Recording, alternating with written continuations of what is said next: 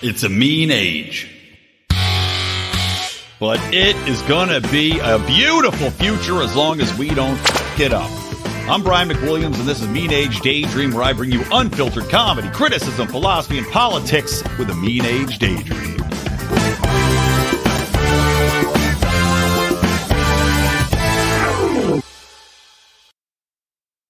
Hello, beautiful people of Libertyville. Welcome to Mean Age Daydream. I am, of course, Brian McWilliams, your beautiful, beloved host. And it's some interesting happenings have been going on here. Um, I'm once again in the greatest race against time. And uh, a greatest, my greatest opponent is, of course, as always, my gardener. I once again meant to do this show a little earlier today, and now I know he's going to come right in the middle of the show and start blowing leaves around, but that's what it is. that's the theme of the show now. He's officially my co-host. I like to welcome to the Lions of Liberty Network. No, guys, you know, I I was watching the Super Bowl and uh, mostly just to root against San Francisco and to root for my uh, Super Bowl pool picks, which I lost all of.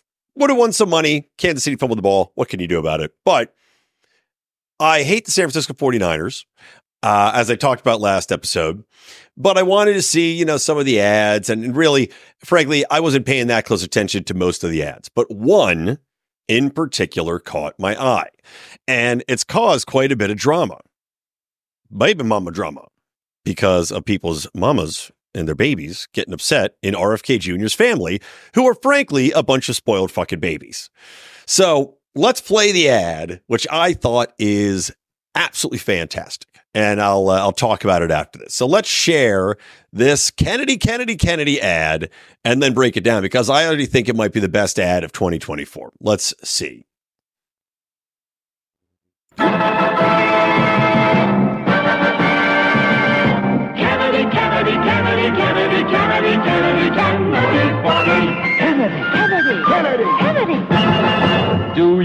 A man for president who's seasoned through and through? A man who's old enough to know? And young enough to do. Well, it's up to you, it's up to you. It's strictly up to you. American Value 2024 is responsible for the content of this advertisement. Okay. So there you go. Now that's whoops, hold on. I'm getting fucked by USA Today. Thank you, USA Today, since that was there in bed. Um, so that ad, if you guys couldn't watch it, it was using visuals that were from a 1960s ad from John F. Kennedy. Of course, the very beloved, whether that is warranted or not, debatable, but he's definitely better than a lot of the presidents we've had in recent years.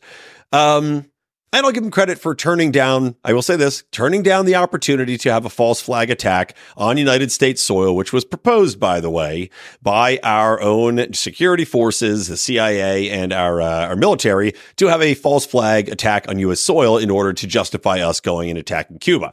John F. K said no to that. So good on him there. But this was using an old 1960s campaign ad.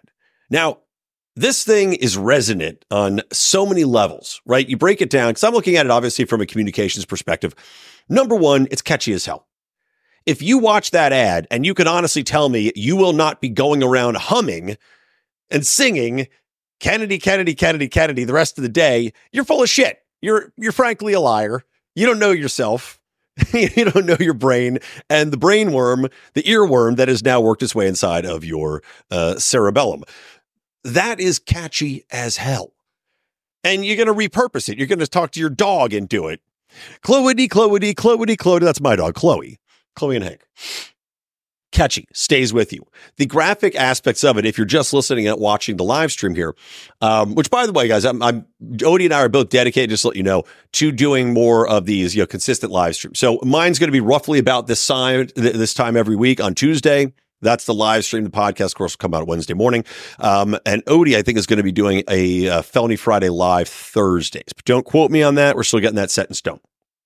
Now, the graphic aspects of this, you know, you're utilizing this old, vivid 1960s retro look, which is coming back. I mean, it's unbelievably popular. It's something that people look at and it brings them back to a better, uh, in their minds anyway, a better, simpler time. And everybody loves that kind of Andy Warholish, you know, very vivid, bright, black, red, white colors.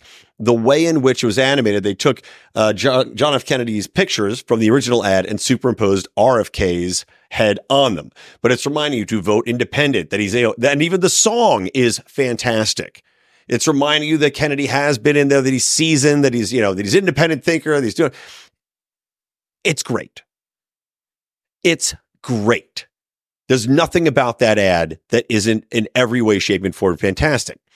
Though you would think that RFK's family would acknowledge on some level that it's kind of interesting, it's kind of good that their, you know, brother, uncles, whatever it might be, nephew, however many Kennedys are, there's about a billion of these, these people run around.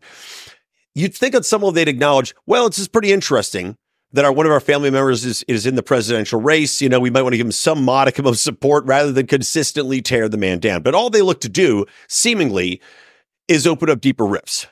so naturally, the left wing media is not a fan of RFK Jr. In fact, they despise him because of the threat he poses to the very senile and now officially uh, Department of Justice documented very quote very nice man in severe mental decline. But instead of supporting what they do is go talk to the mainstream media, you know, the corporate media, I should say. They talk to the corporate left wing media and try to paint him in the worst possible light. So, of course, what did the New York Times do? Well, they ran out and they got quotes from all of his shitty family saying how they're, you know, this is such an insult to the memory of JFK. I can't believe that they're showing people who were assassinated that were, you know, happen to be in some of these pictures because family pictures. And let's not forget that RFK's father was assassinated. So it's a little bit pearl clutchy, don't you think, to be like, they're showing my, these people were assassinated. His dad was assassinated. All right. But remember, RFK didn't make this commercial too, which somebody I want to get back around to after I go through these fucking quotes these people gave. So a cousin noted that the ad included images of his mother, a sister of both the candidate's father and the president, both of whom were assassinated. She would be, and here's the quote, you got to love this crap because you knew this was coming. She would be appalled by his deadly healthcare views, Mr. Shriver wrote on X. Respect for science, vaccines, and healthcare equity were in her DNA. Now, I haven't looked at the most updated policy positions from RFK on healthcare in general, but I'd be shocked if he didn't speak at least fairly robustly about healthcare equity. I doubt he wants to use that stupid word because only morons use it, but I guarantee RFK has something in there, some aspect of socialized medicine. Now, that, of course, is going to be a sore point on. Actually, no, I should look it up. Hold on. RFK, because I don't want to talk out of my ass here. RFK healthcare. So he's saying he's pitching centrism. Uh, this is at a Philadelphia rally. Let's see here. So he, of course, questions the safety of vaccines, but it looks like he wants to rein in the big pharma companies. Don't we all? nah, this isn't really giving me much. This isn't giving me what I need. I'll look into it. I'll look into it. Um, but I doubt that as a lifelong liberal, that he doesn't in some way have some sort of plan for more equitable healthcare to rein in the cost of healthcare to give everybody some sort of bite at the healthcare apple. I'd be shocked. But for this idiot to be like, well, you know what? My mother would roll over in her grave because of his views on vaccines, all of which, by the way, well, not all of which, we can't necessarily go down the path of autism is resultant from vaccination. I don't even believe that, uh, frankly. I know a lot of you out there might. But the fact that he is so outspoken on COVID shows you these people don't care because he was right on so many of the COVID issues as were we all, about the efficacy of the vaccines, about mass indoctr- or mass inoculations and mass indoctrination, by the way, which is why his family members, these you know these leech morons, are still talking about it, and as though as though he's some sort of monster for speaking out about vaccines, and they're talking about respect for science. I'm sorry, what respect for science was shown at any point in time during COVID? At any point in time, zero absolutely no respect for science. Dr. Fauci was the science.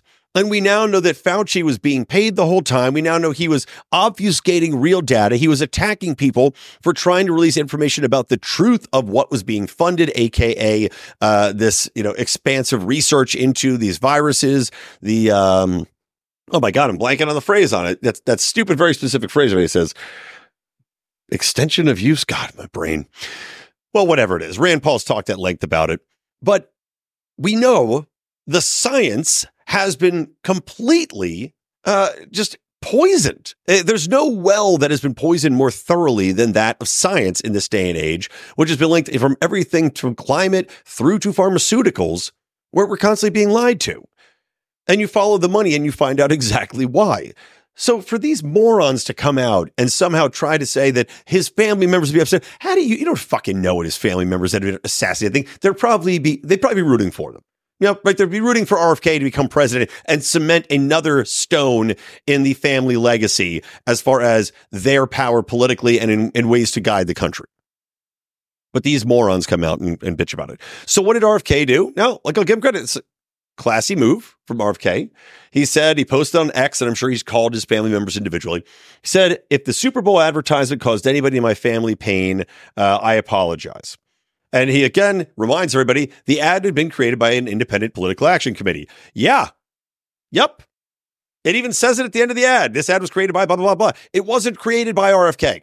As brilliant as the ad was, as fantastic as it was, as memorable as it was, he didn't do it. He didn't have the little thing, I'm RFK Jr. and I sign off on this ad like you have on every single other political ad if the candidate was involved. So his family members are out there whinging and whining about something that he had no part in. But at the same time, it made a hell of an impact. $7 million. $7 million it cost to run that ad. And now you have, I think, a real shot at, at being one of the more memorable ads that ran because of that earworm aspect. Now, I don't know if it's going to make an impact as far as the way people vote.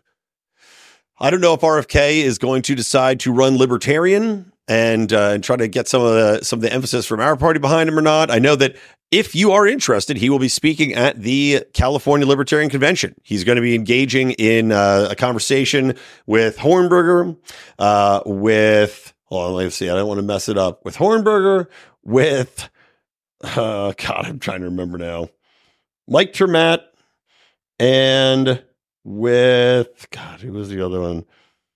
Oh, Rectenwald, I believe, are the three that are taking part in it. And of course, Cornel West is also going to be there. So it's an interesting combination of people that's going to be speaking at the California Libertarian Convention. I think Jill Stein also has been confirmed. So if you want to go there, I will also be there, by the way. If you feel like coming out, I know they've got discount packages right now. You guys should check it out. Come see me. I'm going to be doing stand up comedy with Adam Nutter on Friday night. So make sure to uh, swing on out for that and uh, show your libertarian flag. Come laugh at some funny jokes. Get drunk with me because I have a hotel room that night. So I will be getting hammered. But check that out. But it's going to be interesting to see how this plays out you know, because there's going to be some massive challenges for him getting ballot access. And I could still see him coming over to the libertarian side of things, especially as the DNC, I think, is even been talking about suing him. Suing him. I don't, I don't know what they could possibly sue him over. You know, he's a Democrat. He can run independent if he wants to. It's pretty fascinating stuff. But that ad, amazing. Going to be in the rest of your heads all day. You're welcome. All right, let's move on and uh, chat real quick about this unbelievable. I mean, you talk about batshit. Now, Libertarian Party New Hampshire spotted this. Great job to them. This is from actual documentation from the courts in Illinois about the new court rules that are for minorities and women. One could argue that this is once again the racism of low expectations. And also, one could definitely argue that this is proving the point that has been made, I think, by a, uh, was either a Harvard professor that then got uh, in, in deep water because it was a conversation that was recorded uh, without his knowledge and then released to try to, of course, damage his career. But he's talking about the law school, and Harvard Law, of course, was one of the most respected shouldn't be. Again, listen to one of my episodes about the death of uh, Ivy League or how the elite institutions have lost their luster. But Harvard Law has long been considered one of the best law schools, right? It sets a lot of precedent. A lot of your Supreme Court judges and uh, your state Supreme Court judges have come from Harvard Law, Harvard or Yale. But they had talked about how the emphasis that Harvard, in particular, and other institutions like it, had made on evening out their numbers, right? Checking boxes, AKA, we're going to have way more minority students permitted in here who may not have the same grade performance or testing performance, right? And there was that whole graph that showed came out recently, I think it was maybe six months ago, showing exactly how Harvard scores were handled. This came out of the court case and how it showed that there is a different threshold and it was far lower for minority uh, applicants. I think it was especially like African American or black app- applicants. So in the meantime, you know, you'd have Asians and whites get denied for what had much higher scores testing wise. They said, well, this is because of the, you know, equity. It's all about equity. And because, you know, of course, there's historic disadvantages. And that's why these people don't have a high score. Okay, fine. But the problem was you get into Harvard Law and it's still, or well, probably not still, it was a rigorous and very difficult caseload, you know, course load. You're in Harvard Law School. It is supposed to be the best of the best. It's trial by fire. That's when you come out, you're supposed to be amazing at law. But what's happening is that these students aren't able to hack it. They get in there, they have the lowest grades in the class. Now, I'm not saying this is in any way a racial thing. I'm not saying one class is smarter than another class of people. What I'm saying is that this was a predictable outcome. Because if you have people coming from schooling that's not as good, uh, maybe their uh, education systems have let them down, or their goosing the grades, which also happens quite frequently, especially when you're talking about schools that have a lot of minority component. I talked at length about how schools in LA have trying to abandon the grading system for just adopting pass fail. I talked at length about how schools had been given uh, extra permissions to allow black students not to take classes or not to take uh, tests and to excuse tardiness and all this other stuff. And how in general, we're lowering the standards so that it looks like people are getting better grades because this of course helps the schools out as well, gets their funding. So these students get let into Harvard, even though their testing scores were lower, their grades were fine. Then they find out, oh, they're not able to hack it. They have not been properly prepared by the education system that they're coming out of. And now they're having the harsh reality of a brutal and uh, unbelievably difficult amount of work. So they end up at the bottom of the class. They might still graduate, but they're not, they're not excelling in any way, and they're not going to be not great lawyers. So Illinois leaning into that, uh, and I think I guess I guess proving people's cases, they've adopted the following procedures regarding oral argument as to pending motions.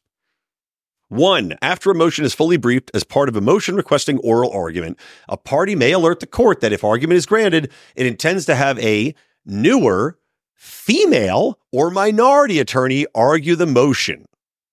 If such a request is made, the court will grant the request for oral argument on the motion if it's practicable to do so, strongly consider allocating additional time for oral argument beyond what the court may otherwise have allocated were a newer female or minority attorney not arguing the motion, or permit other, more experienced counsel to record the ability to provide some assistance to the newer female or minority attorney who's arguing the motion where appropriate during oral argument.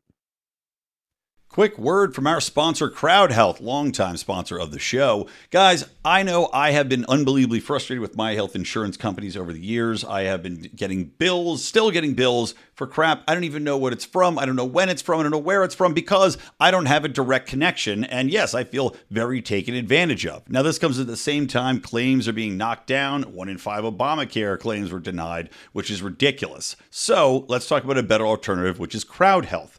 This is Crowd Health is essentially a crowdsourced health system. They process things differently. They're doing direct negotiations with your doctor, with healthcare systems to set up things like telemedicine, discounted prescriptions, much more without a doctor network getting in the way. And of course, you're joining a group of people who are thinking like you in order to get services paid for and at a better cost than you would with insurance.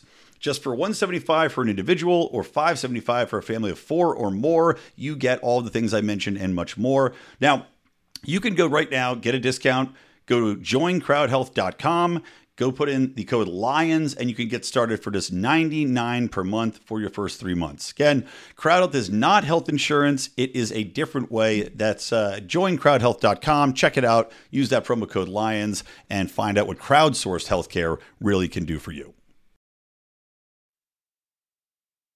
This is a double standard that is attacking white lawyers, right? Uh, It's hard to read outside of that.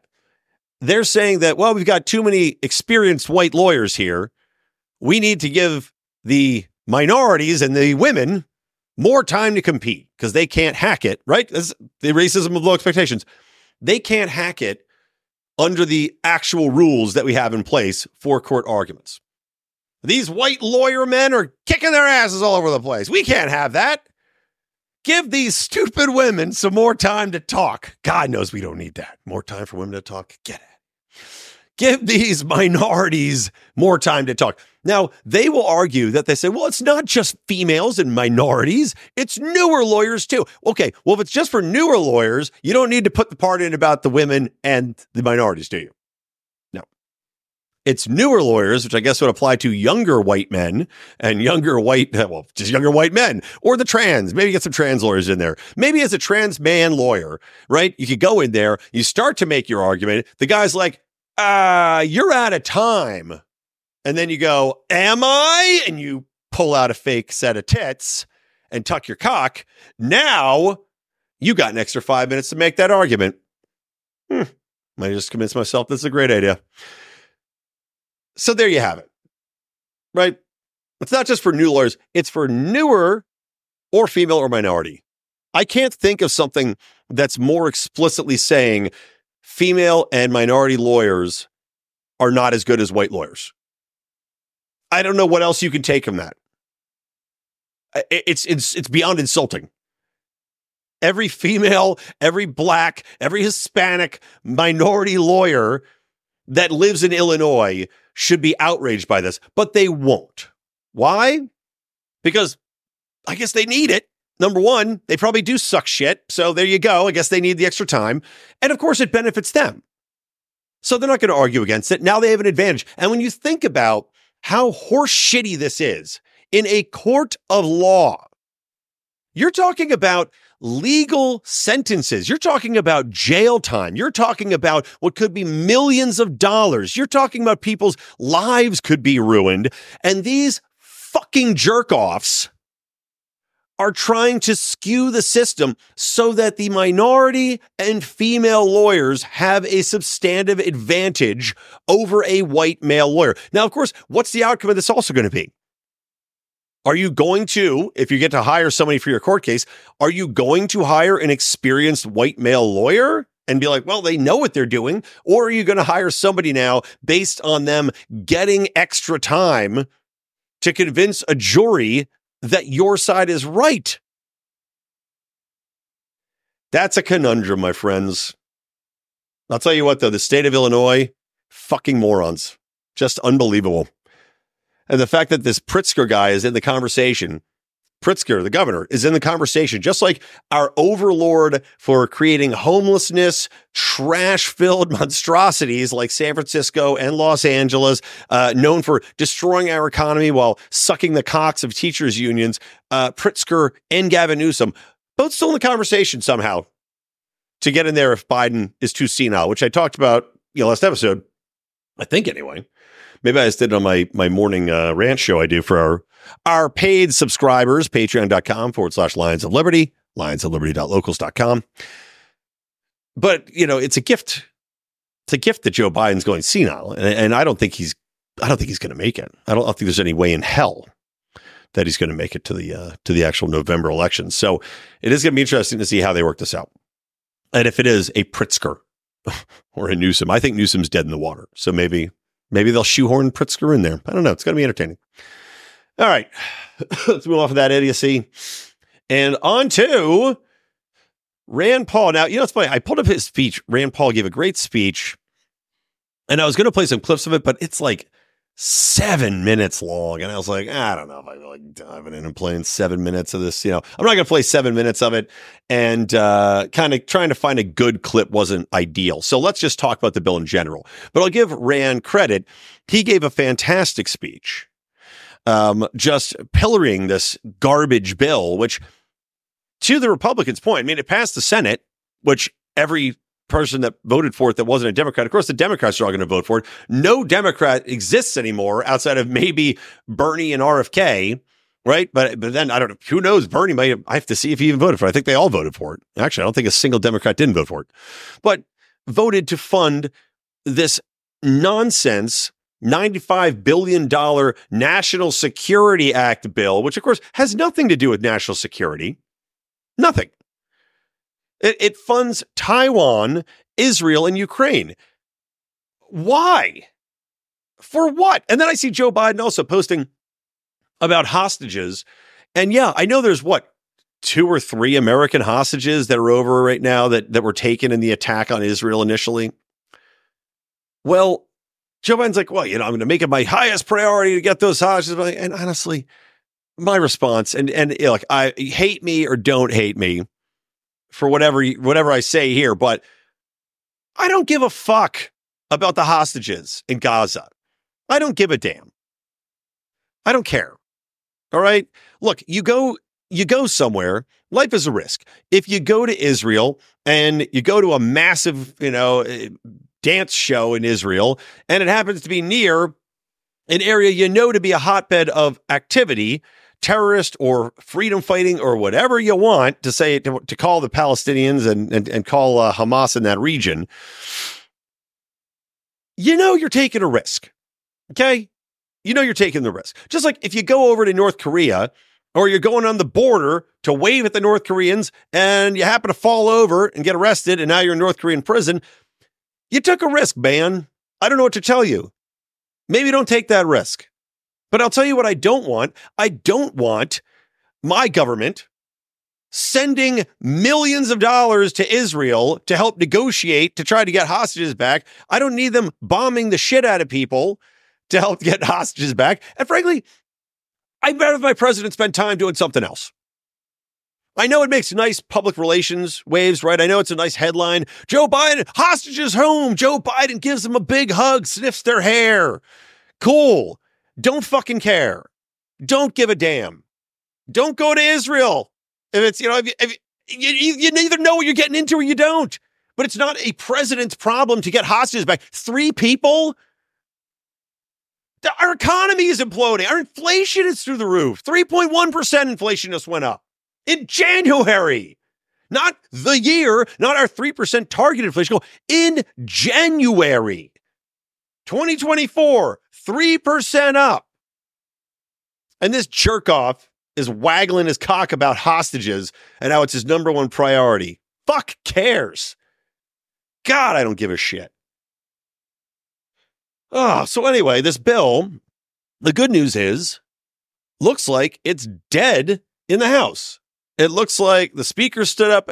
Actually, I'll, I'll read the statement the Speaker of the House put out. Right, you guys can just. I'll read the uh, the exact quote because it came out today, and I retweeted it. And I don't like to retweet uh, GOPs. I don't like to retweet Speaker of the House Mike Johnson, but I'll retweet this because it's a, a one time there's actually a principled stance on something. Now, granted, now watch what's going to happen. They're going to reject this one, and then something that's got infant, infinitely more turds packed up its ass is going to be put forward, and they're all going to vote for it because it does something or other about the border, which will be sold a, a false bill of goods on anyway. As I talked about last show, that whole this whole refugee concept is an, an asylum concept is such a joke. But okay, here's from Speaker of the House, Mike Johnson. House Republicans were crystal clear from the very beginning of discussions that any so-called national security supplemental legislation must recognize that national security brings, begins at our own border. The House acted 10 months ago to help enact transformative policy by passing the Secure Our Border Act, and since then the Senate has failed to meet the moment. The Senate did the right thing last week by rejecting the Ukraine, Taiwan, Gaza, Israel immigration legislation. That was the one the asylum. Due to its insufficient border provisions, should have gone back to the drawing board, yada, yada, yada. Instead, the, Sen- the Senate's foreign aid bill is silent on the most issue pressing our country. Yes, agree. It's just literally giving away money in the middle of a massive, inflationary period to countries across the world that have nothing to do with us, that can't impact our national security in any way, shape, or form at all. And in fact, our involvement uh, deepens the threats that we have. I mean, that's like all of this foreign aid to these other countries. Nothing about our support of Israel makes us safer. It's all making more enemies. It's all deepening hatred, as does our involvement in Ukraine. What? There's no benefit to me. There's zero benefit to me. I don't care about our NATO countries over there. It's across the world. It's making things more dangerous. I have zero interest in spending a single cent there. Anyway, the mandate of the national security supplemental legislation was to secure America's own border before sending national additional foreign aid around the world. It's what American people des- demand and deserve. Now, the American people do not demand any foreign aid be sent anywhere. I'll remind you of that. The only American people demanding that are people working for AIPAC or uh, or somehow Ukrainian uh, ex citizens that are here tending bar and uh, and posing, you know, nude on OnlyFans. Now, in the absence of having received a single border policy change from the Senate, the House will continue to work on its own on these important matters. America deserves better than the Senate status quo. Good. Good job rejecting it. At least good job calling out that this is a pure foreign aid play. This is a gift to the military industrial complex that does absolutely nothing to solve the most pressing issues at home inflation. Uh, I would still put the war on drugs, as always, at the top of that list. Of course, what's going on with the border is a crisis. I'm seeing all of these progressive leftist libertarians continuously post about how we should still have an open border. I'm sorry, no, no, not with the welfare state. I mean, I don't understand how you can argue that in the meantime, as you're seeing countries get overrun with immigrants and frankly laid bare that we don't have the infrastructure to handle it.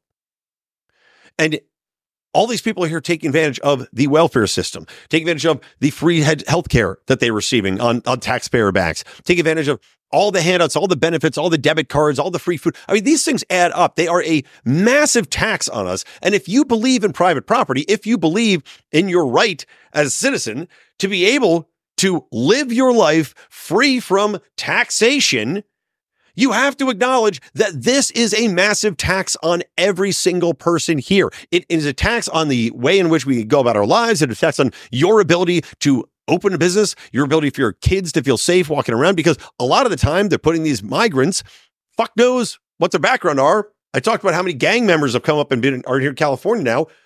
They're plopping them in schools. They're putting them literally in gyms at elementary schools. Do you not understand that this is not okay? You have to completely overhaul the system if you want open borders. And for people to not, at least on some level, back it up and be like, this is fucking retarded what I'm arguing right now, because the reality is looking me in the face blows my mind. It blows my mind. Anyway.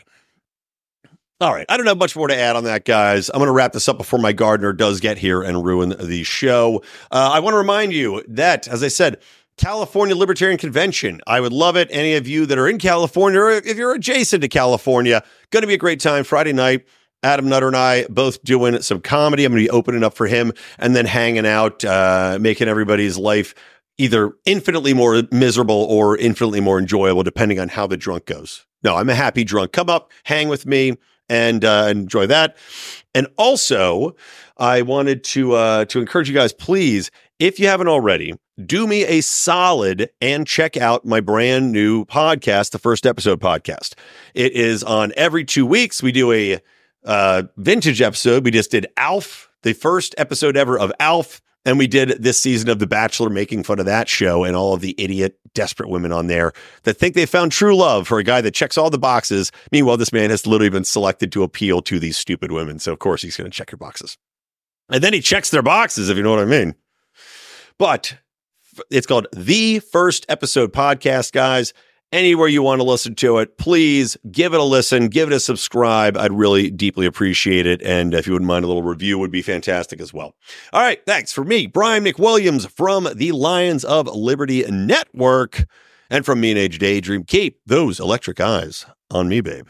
Keep that ray gun to my head. Later.